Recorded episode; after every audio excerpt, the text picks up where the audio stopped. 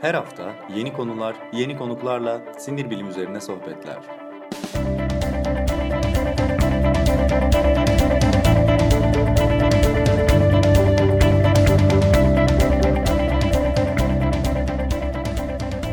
Neuroblog Podcast başlıyor.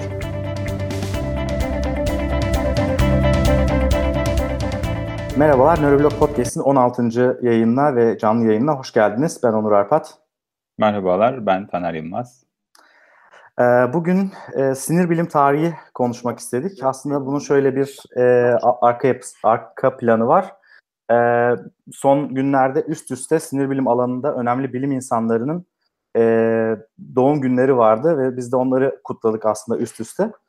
E, önce 1 Mayıs'ta e, Cahal'in yani modern sinir bilimin kurucusu olan e, İspanyol bilim insanı Cahal'in doğum günü vardı. Sonra 5 e, Mayıs'ta e, Masar Osman'ın Türkiye'de sinir bilimin ya da işte artık psikiyatrinin daha doğrusu kurucu babası diyebileceğimiz Masar e, Osman'dan şey e, doğum günü vardı. Arkasından 6 Mayıs'ta e, Freud'un doğum günü vardı. Üst üste bunları e, Neuroblog hesabından paylaşınca dedik ki e, biz bir sinir bilim tarihi konuşalım. Bu şekilde geldik. Taner, e, başlamak ister misin? Tabii. E, şimdi sinir bilim tarihi ile ilgili konuşurken konu tabii çok gerilere dayanıyor. O yüzden böyle muhtemelen birkaç bölümde paylaştırarak yapabiliriz bunu. Hem uz, uzun uzun sıkıcı olmamaya çalışarak. E, e, nereden başlayalım? Sinir bilim tarihi diye giriştik ama böyle çok kuru bir başlık oldu sanki. Aslında şeyden kalpten beyine falan gibi böyle ruh gözü falan gibi bir şeyler söyleyebiliriz. Gerçekten çok ilginç bir oradan başlayan bir tarihi var aslında. Sen buyur e, oradan başlatacaksın zaten. Ee, evet kalpten beyine sinir bilim tarihi bu da etkileyici olabilirmiş böyle. Ee, artık okunsun diye makalelere böyle dikkat celbeden başlıklar koyar gibi oldu. Ee, şöyle çok eskilerden başlatabiliriz bu bunu. İlk beynin bizim bugün bildiğimiz manada işte katmanlı korteks yapısından başlatmak mümkün aslında. Onun ortaya çıkışını hani insanın ya da insansı primatların evrimiyle birlikte 250 bin yıl öncesine falan dayandırmak lazım. Biz o kadar geriye gidemeyeceğiz. Ya da o dönemde bir nörobilimci vardıysa bile bizim ona dair bilgilerimiz yok henüz en azından.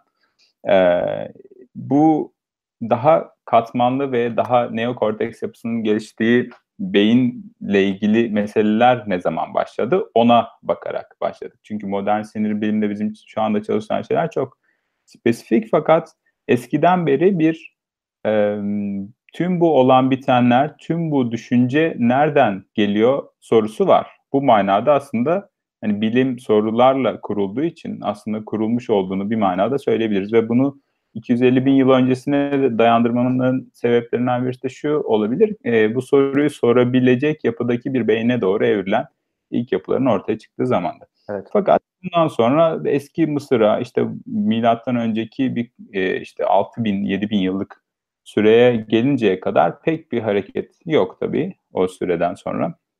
Ya da Eski... hareket varsa da buraya kalmadı en azından. Çünkü yazı diye bir şey evet. yoktu zaten. İlk yazının icadıyla biz beyin hakkında insanların ne düşündüklerini e, görebiliyoruz. Evet doğru söylüyorsun. Yani ondan önceki yapılanlar vardıysa da kayıtlarını çok bilmiyoruz. Belki daha birazcık daha eski dönemde de bulunmuş e, artık hani fosilleşmiş iskelet kalıntıları falan var. Onlardaki bulgular mesela en eski olabilecek şey beyne ilişkin girişimlerle ilgili en eskileri herhalde trepanasyon. Evet. Beyne delik açma işlemi. Evet, trepanasyon e, Fransızca e, bir fiilden geliyor. Yani delmek demek. E, kafatasını delme ile ilgili girişimler var. Bunlar işte 6500 yıl öncesine kadar dayanıyor. Hani bulunan en e, yoğun e, birlikte bulunan iskeletler, kafatası e, bütünlüğü korumuş olan yapılar bunlar. Ve şunu gösteriyor aslında bunun önemi ne? Bu bir saldırı, işte bir savaş, işte bir kavga sırasında oluşmuş delikler değil. Çünkü bunlar özenle açılmış, kenarları düzgün ve sonrasında bu insanlar yaşamaya devam etmiş. Ee, niye açıyorlarmış Onur? Bunlar yani belli ki cerrahi işlemlermiş. Bir dönemin cerrahi işlemleriymiş. Hakkında şu anda e, kayıt bulamadığımız yazı icat edilmediği için o dönemler e, bir, bir, bir dönemin e, cerrahi işlemleriymiş. Bunlar hakkında çok çeşitli söylentiler var. İşte kimisi diyor ki e, delirenleri e, için içlerindeki kötü ruhları çıkarmak için kafa taslarını deliyorlardı ve bu sayede içlerindeki kötü ruhları e, çıkardıklarını bir tedavi yöntemi olarak bunu e, denediklerini söylüyorlar. Bir başkası e, yani başka şeyde tabii şöyle bir durum var. Mesela biz de normalde bunu yapıyoruz. Bazı çok ağır inme durumlarında e, beyin çok fazla e, bir zedelenmeden sonra, yaralanmadan sonra ödem toplayabiliyor ve kafatasının içine sığmayabiliyor. E, böyle bir durumda mesela e, mutlaka tarih öncesi dönemde de böyle şeyler yaşandı ve e, beyinde bir delik açarak beynin oradan biraz daha hacim kazanmasını yani oradan dışarı çıkarak rahatlamasını ve bu sayede insanın hani canının kurtarılması e, sağlanabilir. Öyle bir prosedürün o dönem akıl edilebileceğini düşünenler de var. E, trepanasyon çok ilginç bir konu. Ayrıca buradan da söyleyelim e, Doktor Işıl Arıcan, Yalan Savar'dan e, belki dinleyicilerimizin çoğunun tanıdığı Doktor Işıl Arıcan e, trepanasyon diye çok güzel bir e, Twitter blogu tutuyor. E, onunla da ondan da söz aldık. E, Doktor Işıl Arıcan'la da e, trepanasyon konusunu ayrıca işleyeceğiz. Ama bu sinir bilim tarihinin en eski örneklerinden bir tanesi. Büyük ihtimalle yani benim de görüşüm sanki daha çok ona yakın. Kötü ruhların çıkması için yani kafaya bir delik açalım.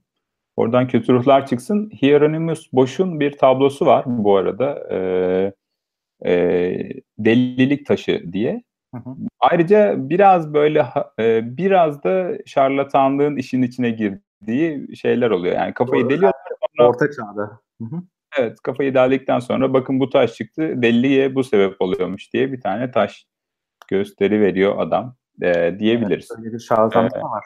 Yani trepanasyon evet. en eski sinir bilim ya da en eski beyin cerrahisi işlemi e, olarak karşımıza çıkıyor. Daha sonra herhalde yavaş yavaş eski Mısır ve eski Yunan'a geçmek gerekiyor. Eski Mısır'da dan belki biraz bahsedebiliriz. E, eski Mısır'da çünkü artık yazı iyice gelişmiş durumda ve beyin kelimesinin de e, ilk defa aslında göründüğü o hieroglif yazısında dört farklı karakterler, tabi bir tanesi kuş onlardan, e, dört farklı karakterle ifade edildiğini biliyoruz. Yani dört karakteri birleştirerek beyin yazabiliyorlar. İlk defa bu işte Edwin Smith papirüsü denilen meşhur tıbbi bir papirüs var. E, o dönemde e, beyinle dair bir takım bilgilerin yavaş yavaş ortaya çıktığı, eski Mısırlıların e, beyin hastalıklarının felce, konuşma bozukluklarına, e, yol açtığını gösterdikleri e, bir takım şeyler var, kayıtlar var. E, oradan belki eski Mısırlara e, girebiliriz. Şöyle, e, eski Mısır'daki önemi ise şu. E, şimdi orada bir kuş var, bir tane de tüy var. Ben doğru hatırlıyorsam.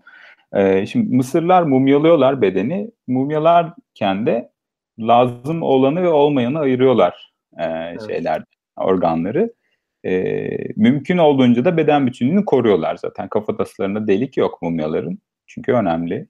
Yani bedenin hani o dış bütünlüğü özellikle ama e, daha alttan burun tarafından yapılan şeylerle, ufak de, deliklerle beyni boşaltıyorlar. Yani Mısır'ın beyinle biraz ilişkisi de böyle. Bir yandan şeyi e, göstermişler. E, hani böyle kayıtları var işte şu kafasına şöyle bir darbe alınca şöyle oldu falan. 48 tane falan yazı varmış. Yanlış hatırlamıyorsam şu anda.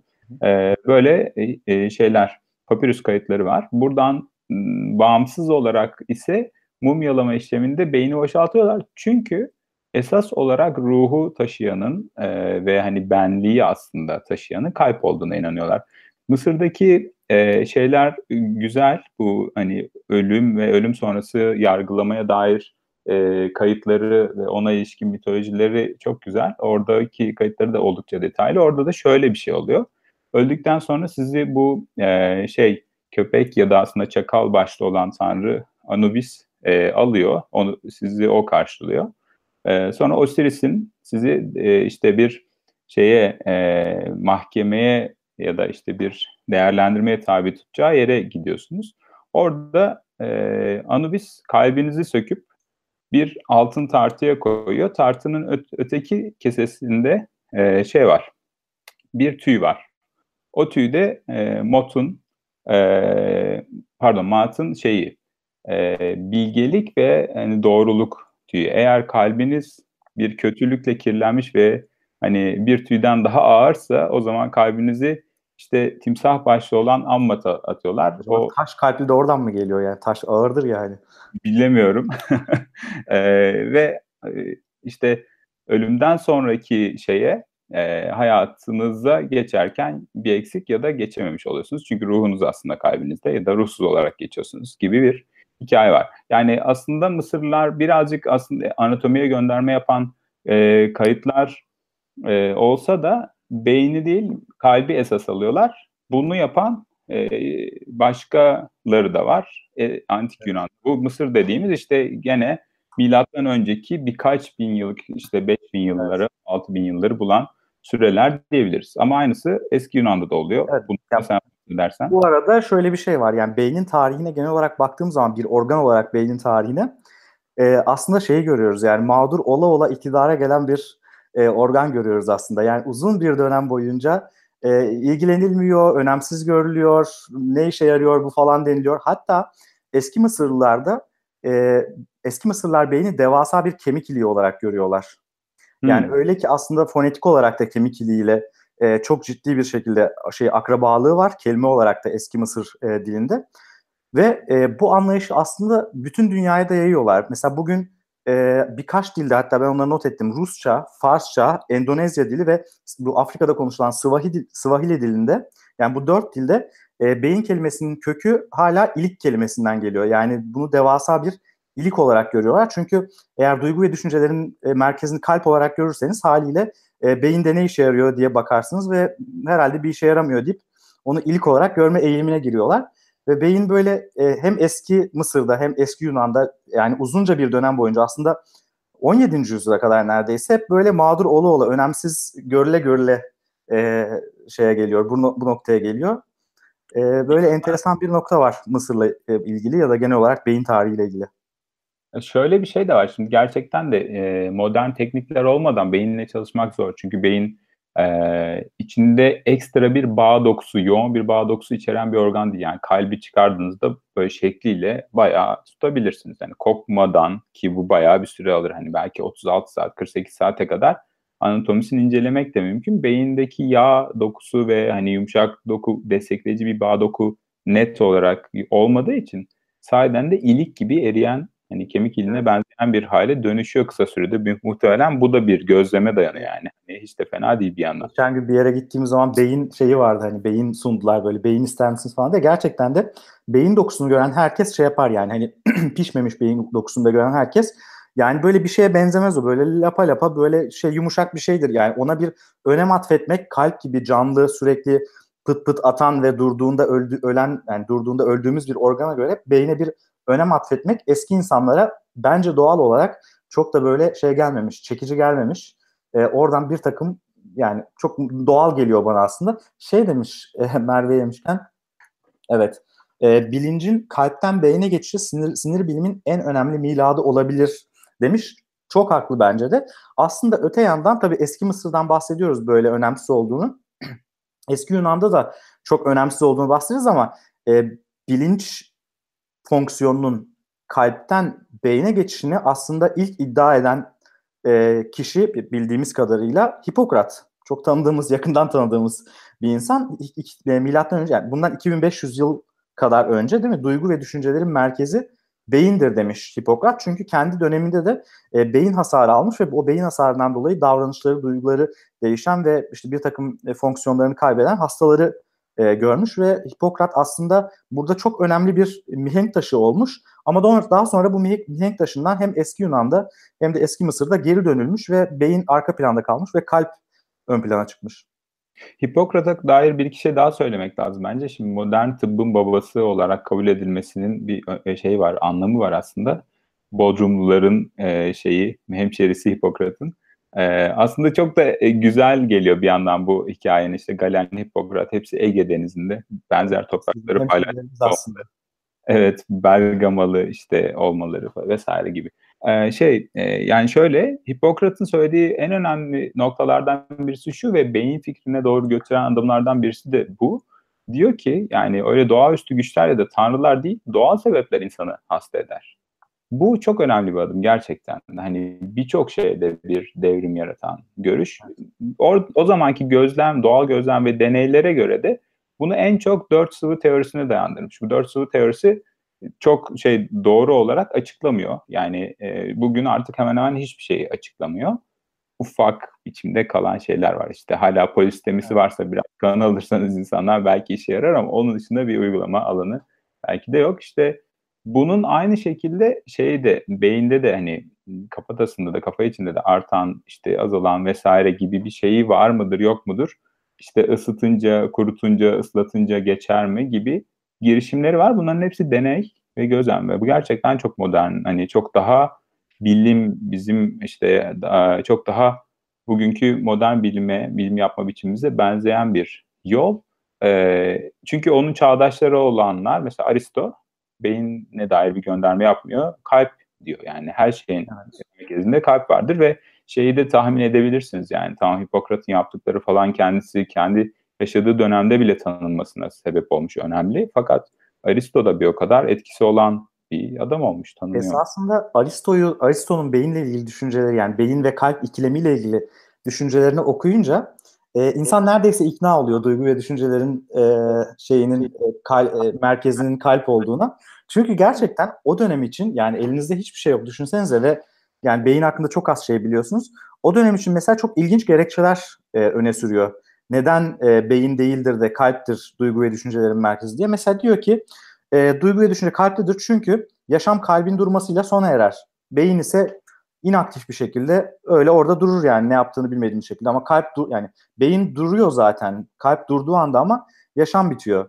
Ee, öte yandan diyor ki kalp diyor sıcaktır ve vücudun merkezindedir. Yani bütün vücudun e, bir kontrol mekanizması, bir kontrol merkezi olacaksa kumanda merkezi mutlaka kalp olmalı. Çünkü tam ortada ve canlı canlı atan bir e, organ ve sıcak yani hani or, o zaman da e, hayvanlardan biliyorlar kalbin e, gayet sıcak bir şey olduğunu. Beyni ise soğuk olarak düşünüyor. Aslında beyin de çok soğuk bir yer değil yani. Ama tabii ki kalbin sıcaklığı bir tık daha yukarıda diyebiliriz. Ee, bir de o şeyde Hipokrat ve çağdaşlarının şeyi de var hani ayırım hani sıcak, soğuk, kuru, yaş vesaire evet. gibi bir evet, o ikilemler çok önemli o, o dönemin e, tıbbında diyelim artık. Onun dışında mesela embriyolojik olarak e, kalp daha erken oluşuyor. Demek ki kalp daha önemli. Beyinsiz de bir süre yaşayabiliyor bu embriyo ama kalpsiz neredeyse yaşayamıyor gibi bir şey var ki bu da kısmen doğru aslında embriyolojik olarak baktığımız zaman. Ve diyor ki mesela bu çok bence etkileyici bir e, argüman. Diyor ki yani biz duygu ve düşüncelerimizi eğer e, kalp değil de beyin organize ediyorsa nasıl oluyor da mesela heyecanlandığımızda mesela aşık olduğumuzda kalbimiz hızlı hızlı çarpıyor ama beynimizle ilgili hiçbir şey hissetmiyoruz yani his yani beyinle ilgili enteresan bir şey var. Beyin hakikaten hissetmez. Beyinde mesela işte ağrı reseptörü falan da yok. Beyin beyin ameliyatlarında mesela e, dıştaki, dıştaki beyin zarları hariç herhangi bir yerde e, acı reseptörü, ağrı reseptörü olmadığı için mesela bir cerrah rahat rahat beyin dokusunu e, hasta uyanıkken de ameliyat edebilir ki ediyorlar da zaten. E, yani diyor ki ya aşık oluyorum, heyecanlanıyorum, kalbim hızlı hızlı çarpmaya başlıyor. Öyleyse al işte sana e, duyguların merkezi e, kalptir diyor. Ve bence o dönem için gerçekten çok etkili etkileyici argümanlar. Ben bu, bugün okuyunca hala etkileniyorum aslında bu argümanlardan. 2400-2450 yıl kadar sonrasında bunların hepsi embodied emotions şeklinde yeniden gündeme geldi tabii ki. Yani hani bedensiz Evet, bedensiz duygu olur mu tartışmaları sonra yeniden tart şey yani gündeme geldi. Fakat düşüncenin merkezi olma e, yani Tabii. soyut düşüncenin evet. merkezi olma kısmı orada kaçırılmış. Yine de hani modern biçimde gözlemlenen beyine biraz daha giriş olduğunu söyleyebiliriz tüm bunların. Hı hı. E, bu arada enteresan bir şekilde Aristo aslında e, beyni tamamen dışarıda bırakmıyor. Beyinle ilgili enteresan bir şey var Aristo'nun söylediği ki e, aslında Aristo şey diyor, e, duygu ve düşüncelerin merkezi kalptir ama deliliğin merkezi beyindir. E, bu da neden, evet bu çok enteresan bir şey çünkü şöyle neden de, bir insan neden delirir diye sordu, sorulduğu zaman yanıtı şu. E, diyor ki beyin dev bir radyatör. Beyin e, kalbin pompaladığı sıcak kanı soğutmakla e, yükümlü. Bu sıcak kanın soğumasında bir sıkıntı olursa yani beyin fonksiyonları bozulursa beyin eğer kanı artık soğutamıyorsa kan kaynamaya başlar. Kan kaynamaya başladığı zaman da bu deliliğe sebep olur diyor. Hatta İngilizce'deki bazı deyimlerin hala o dönemden kalma bu düşünceden e, kaynaklandığı e, düşünülüyormuş. Hatta işte şu şey var ya işte that e, made my blood boil. Hani kanımı şey yaptı, kaynattı falan. Aslında İngilizce'de kanımı kaynattı şey demek. Beni sinirlendirdi. Kan, kanım ne? Tepeme sıçradı gibi Evet. değil mi? Gibi evet. Ya aslında bilmiyorum belki bizdeki bu hani sıcak kanlıyla falan da mı acaba e, oradan bir şekilde Beynine kan, beynine kan sıçramak falan. beynine kan sıçramak gibi şeyler de var. O gerçi biraz da pompa fonksiyonuyla alakalı olabilir ama ya enteresan bir şekilde gerçekten be- yani diyor ki duygu ve düşüncelerin merkezi kalptir ama deliliğin merkezi beyindir.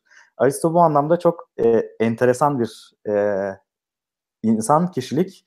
E, çok bence o dönem için etkileyici e, argümanlar sunuyor ama biz biliyoruz ki e, bunlar yanlış şu noktada. Zira yani bu etkileyici argümanlar sonrasında da devam ediyor. Şey çok güzel yani mekanik bir gözlemleri var. İşte bir şeyler oradan pompalanıyor ve genelde sıvılar hareket ediyor. Bu da çok önemli bir dinamizme gönderme yapıyorlar. Çünkü yani elektriğin fikrinin ortada olmadığı bir durumdan bahsediyoruz. Yani icat edilmek değil, keşif bile edilmemiş. Hani kullanılabilir elektriği üretmekten falan bahsetmiyoruz.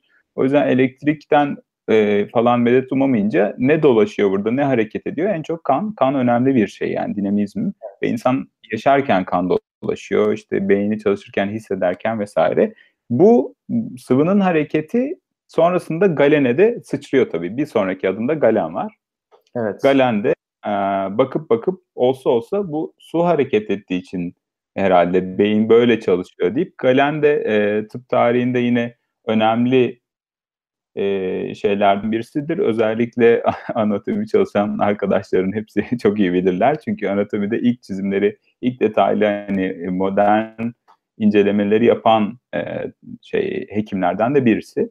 Onun teorisine göre de beyinde boşluklar var ve bu boşluklarda bir sıvı var. Doğru, gözlemde doğru.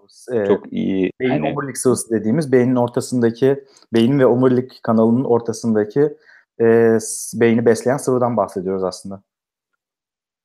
Şey de doğru e, yani kısmi olarak üç tane ventrikül var demiş. Dördüncüsü zaten gözlenmeye çok açık olmadığı için hani üç ventrikül fikri de e, yanlış değil ve gözlem olarak da iyi. Üç tane ventrikül var. Yani üç tane boşluklu yapı var şey beynimizin içinde diyor. Bunlar biraz şey gibi yani torbacık gibi e, ve bunların içi e, su dolu ve bu su hareket ederek e, şeyi bilmiyorum açıkçası hani omurga çevresinden omurilikten de aynı suyu gördü mü hani beyin omurilik sıvısını şansı oldu mu? Çünkü oradan oraya akan bir suyun bir sıvının bu akışı işte nöronları çevresel hareketi getirdiğini düşünmek de hiç fena değil. Hani mekanik hidromekanik bir Evet. görüşle bir de şey diyor yani bu üç tane ventrikül işte birisi hayal gücü ötekisi hafıza üçüncüsü de mantık için Evet. çalışırlar diyor böyle de bir şey var. Ama öte Sonra bu yandan- görüş bayağı etkili. Evet ama öte yandan bir yandan da şunu söylüyor Galen.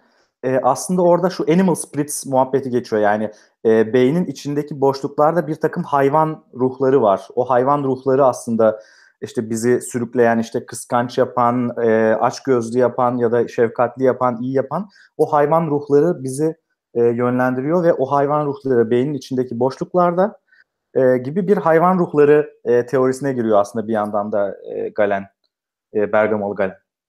Aa, e, şimdi bu boşluklar, ventriküller ortaya atıldıktan sonra bizim herhalde bugün konuşacağımız konunun yavaş yavaş sonuna doğru da yaklaştıran bir şey oluyor. Çünkü sonraki dönemde çok uzunca bir süre Galen'in söylediğinden ileriye gitti. Evet.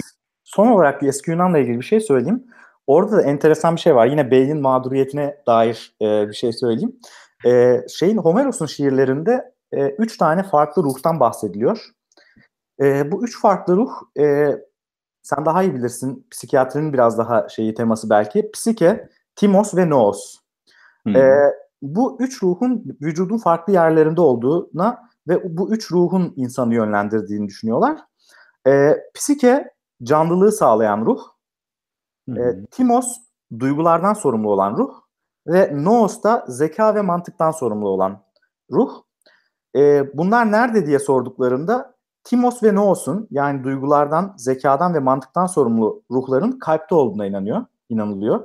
Yani düşünsene mantık ve zeka ve duygular hepsi kalpte diye düşünülüyor.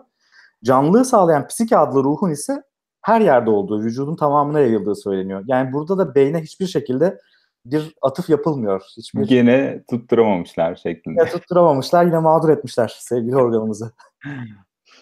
Ee, muhtemelen buna dair birçok açıklama girişimi olmuş. Şey falan da düşündürüyor bana bunlar. Hani bir yandan bu Heraklit dönemi işte sonrasında da bir akış, hareket. Çünkü bir dönem felsefenin doğayı ve hani bilim bildiğimiz manada yürümüyor. Çünkü felsefeyle çok iç içe giden bir düşünce egzersizi daha çok. Bilim deneylerin hepsi de çok primitif o yapılabilenler tabii. O yüzden bir akış ve hareketliliğin canlılığı getirmesi, işte o sıvının hareketi falan gibi bir süreyle gidiyor.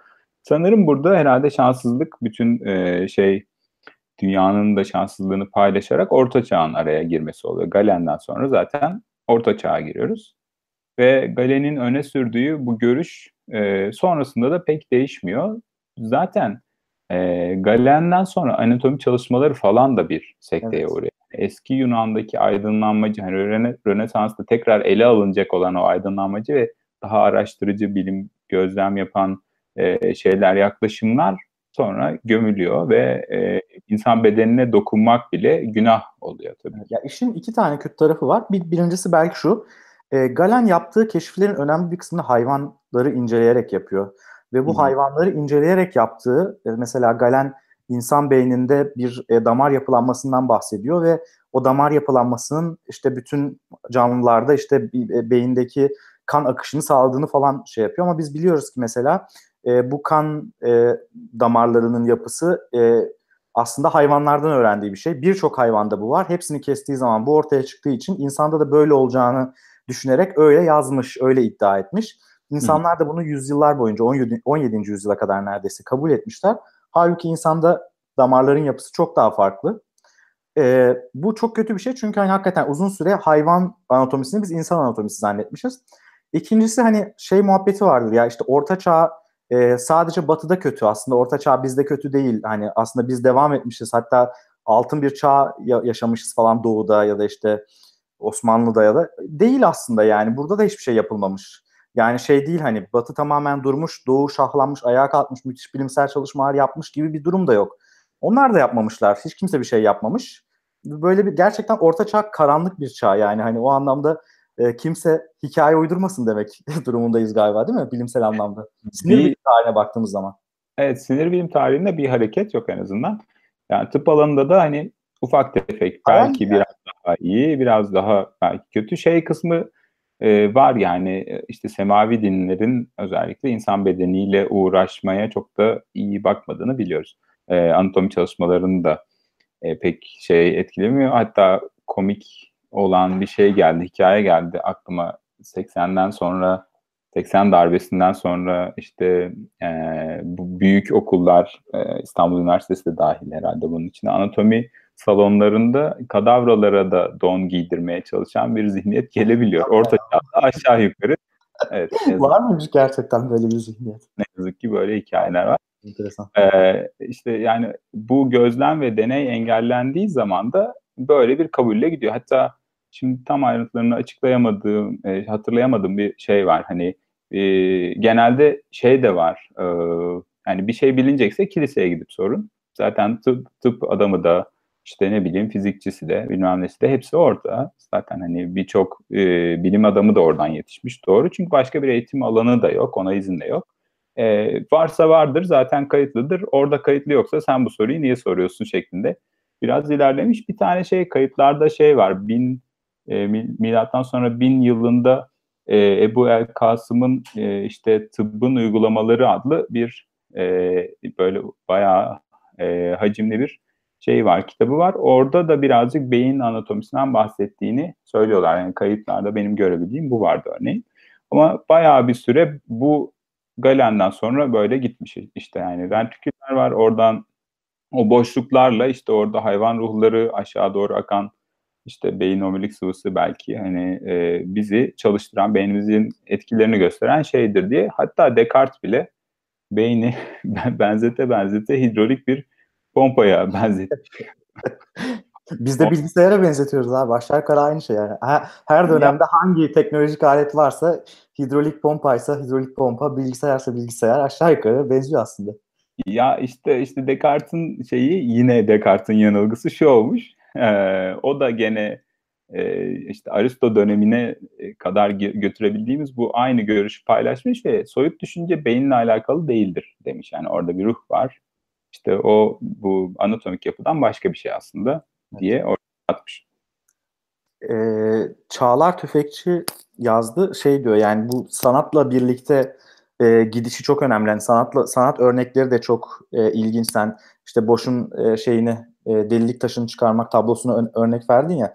E, gerçekten hani sen dinle olan ilişkisini söyledin. Bir yandan da aslında 1700'lere kadar yani bizim bugün konuştuğumuz e, sinir bilim tarihi içerisinde en azından eski Yunan, eski Mısır ve sonrasındaki modern tarihe kadar olan dönemde e, sanat, din ve bilim aslında üçü bir arada gitmişti. Ne bileyim bugün Leonardo da Vinci döneminde bile yani 1500'lerden bahsediyoruz.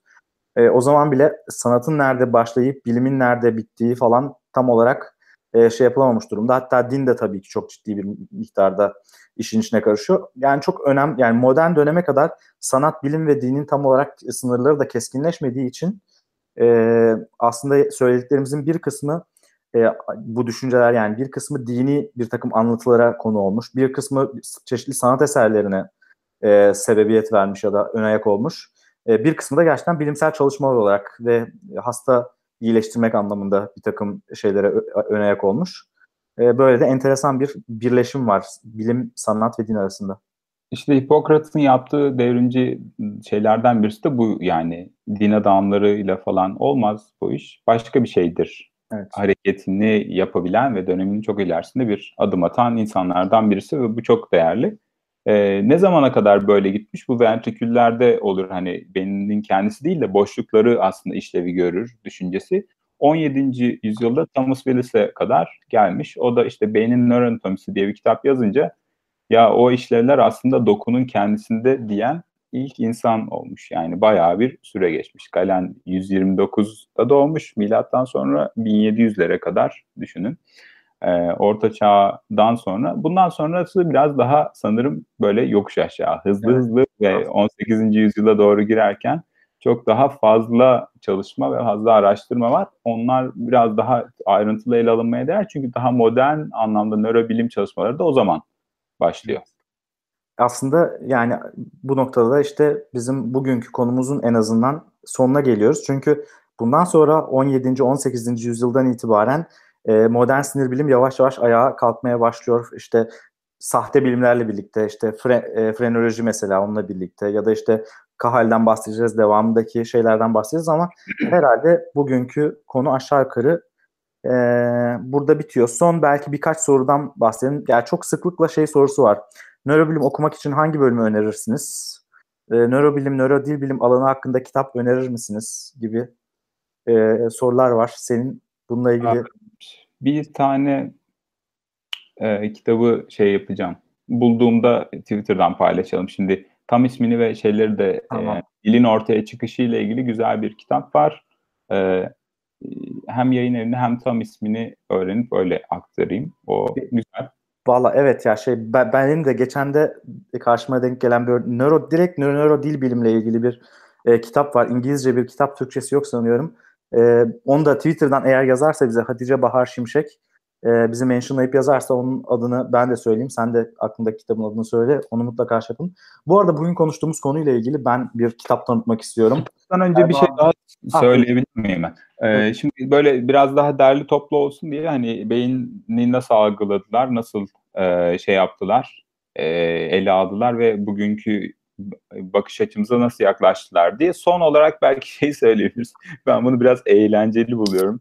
Luigi Galvani ve Alessandro Volta elektrikle uğraşmaya başlayınca tabii ki şey gibi sanayideki ustaların birbirine şaka yapması gibi yaptılar bilmiyorum tabii ama tutup insana da elektrik verip aslında elektriğin de bir uyarıma yol açtığını da söylemişler. Bu şu açıdan önemli. Demek ki yani öyle su mekaniğiyle çalışan bir şey değil. Elektrik işin içine giriyor diye. Tabii ki bu detaylı bir işte nöronlardaki bizim şu anda bildiğimiz ve gözlemleyebildiğimiz o elektro kimyasal ve elektrik akımını tanımlamamış fakat önemli bir adım. Bu da 1790'larda buraya kadar getirebiliriz herhalde bu daha e, önceki dönemi. Çünkü bundan sonra çok daha detaylı ve daha gerçekten işlevsel olan nöroanatomik ve nörobilimsel çalışmalar da başlıyor. Evet yani 1800'lere kadar aslında aşağı yukarı getirdik. Bundan sonra da ikinci bir sinir, sinir bilim tarihi 2 bölümünde herhalde biraz daha e, modern çağa doğru sinir bilimden bahsederiz diye düşünüyorum. Hı hı.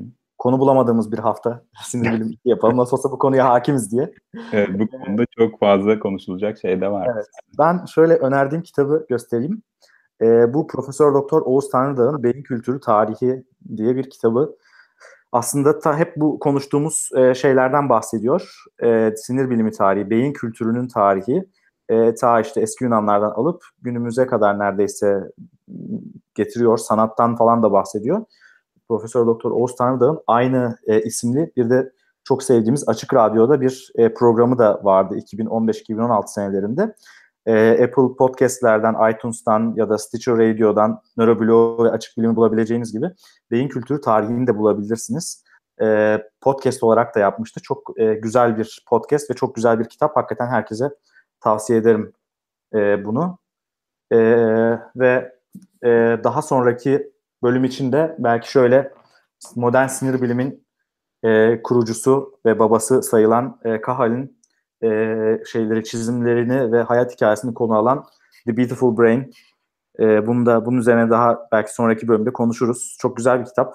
İçinde Kahal'in orijinal çizimleri var şu an Madrid'deki e, Kahal Müzesi'nde e, bulunan. Bunları yani sinir bilim tarihiyle e, tarihiyle ilgili daha fazla okumak isteyenlere de önerelim. Gerçekten çok güzel kitaplar. Hem bir tane yerli bir tane de yabancı kitap. E, bu kitap tavsiyeleriyle e, Bu arada bence, yorum yorumlarda da ben hepsini çok e, şey ayrıntılı e, takip ettim ama orada da şey vardı birkaç tane kitap önerisi var onlardan. Evet, Simge Sargı'nın The Student's Guide to Neuroscience. Evet, ee, yukarıda Çağlar Tüfekçi'nin de e, Alessandro evet. Vezzosi'nin bir YK'den çıkmış e, önerisi var bir kitap. Zaten ben de buradan başka bir tane. Şunu ben çok severim ya, çok beğenirim. E, hmm. Ideas, The Human Brain. E, bunun Türkçesi de çıktı. Aslında bu bizim Nöroblog'da ilk hediye ettiğimiz kitaptı. Birinci yaş günümüz için üç tane hediye etmiştik bundan. E, İngilizcesinden. Şimdi Türkçesi de çıkmış. E, Moheb Kostandi'nin e, 50 Ideas You Really Need to Know e, beyin, insan beyniyle ilgili 50 e, fikir. Bence bu da çok böyle hücreden başlayarak temelden çok ciddi bir şekilde bir başlangıç yapıyor. Özellikle bu, bu alanda çok e, yani bilim okur yazarı olmayan ya da daha doğrusu bu alanda çalışmayan bir insan için mükemmel güzel bir kaynak bence. Türkçesini de tavsiye ederim. Sanırım Alfa'dan çıktı emin değilim. Peki. Sonraki bölümlerde de çok bana da çok keyifli gelen e, bu şey nörobilim tarihini devam ettiririz. Ta evet. nörobilimle birinin e, şey Nobel ödülü aldığı vakitlere kadar e, getirebilir. Aynen öyle. Burada bu arada yorumlarda bir tanesi lütfen kafasına e, beyin şey kafasına e, şey giren demir giren işçiden bahsetmeyin, demir yol işçiden bahsetmeyin diye Phineas Gage'den artık bıkkınlık ve sıkıntı geldiğini belirtmiş. Biz gördüğünüz gibi bugün bahsetmedik hiç Phineas Gage'den bahsetmeden kafasına demir giren inş, e, inşaat demir yolu inşaat işçisinden bahsetmeden de sinir bilim tarihi konuşulabilir. Bundan sonra da konuşmaya devam edeceğiz. İkinci bölümde de ondan bahsetmeden geçebilir. Çünkü gerçekten çok kişi var bahsedecek. Çok güzel. Bayağı da güzel e, noktalar var. E, şey bunun dışında şu anda benim aklıma gelen eklemek istediğim bir şey o kalmadı. zaman son olarak şöyle bitirelim. Bizi e, Nöroblog Podcast'i e, iTunes hesabından takip edebilirsiniz. Biz Açık Bilim Podcast kanalındayız. Aynı zamanda e, podcastlerimizi Açık Bilim Podcast kanalından, sesli yazılarımızı Nöroblog Podcast e, kanalından, e, iTunes'tan dinleyebilirsiniz. Ayrıca Stitcher Radio'da da aynı podcast kanallarını bulabilirsiniz. E, biz aynı zamanda sadece YouTube'da e, ya da Twitter'da değiliz. E, Facebook'ta da bir sayfamız var. SoundCloud'da bir, bir sayfamız var. Ekşi Sözlük'te bir başlığımız var. Orada birileri güzel şeyler yazmışlar. Oraya da yorum yazarsanız çok Benim haberim yok. Evet evet yazmış. Çok güzel e, podcastleri olan oluşum yazmışlar ve SoundCloud e, şeyimizi, adresimizi vermiş sağ olsun bir yazar arkadaşımız. Ona da teşekkür edelim. E, ve oraya da yazabilirsiniz her zaman. E, seviniriz. E, olumsuz olursa yazmayın ama olumluları yazın lütfen. yeterince bu beyin yeterince mağdur oldu daha ne yapayım Yeterince falan. ma- evet. Niye beyni biz temsil ediyormuş gibi bir şey yaptıysak. Şey de çok önemli oluyor gerçekten e, katkılarınız, yorumlarınız ve etkileşim sorularınız biz, bizim için gerçekten daha keyifli kılıyor programı. E, dinleyicilerin hepsine çok teşekkür ederim. Evet ya hepsini takip edemedik. Bugün e, çok sayıda insan yazdı. Çağlar Tüfekçi oldukça fazla mesaj yazdı. Ona da teşekkür edelim ve e, diğer herkese teşekkür edelim e, katılan. Hoşçakalın. Hoşçakalın. Görüşmek üzere. Bizi izlemeye devam edin. Her hafta yeni konular, yeni konuklarla sinir bilim üzerine sohbetler.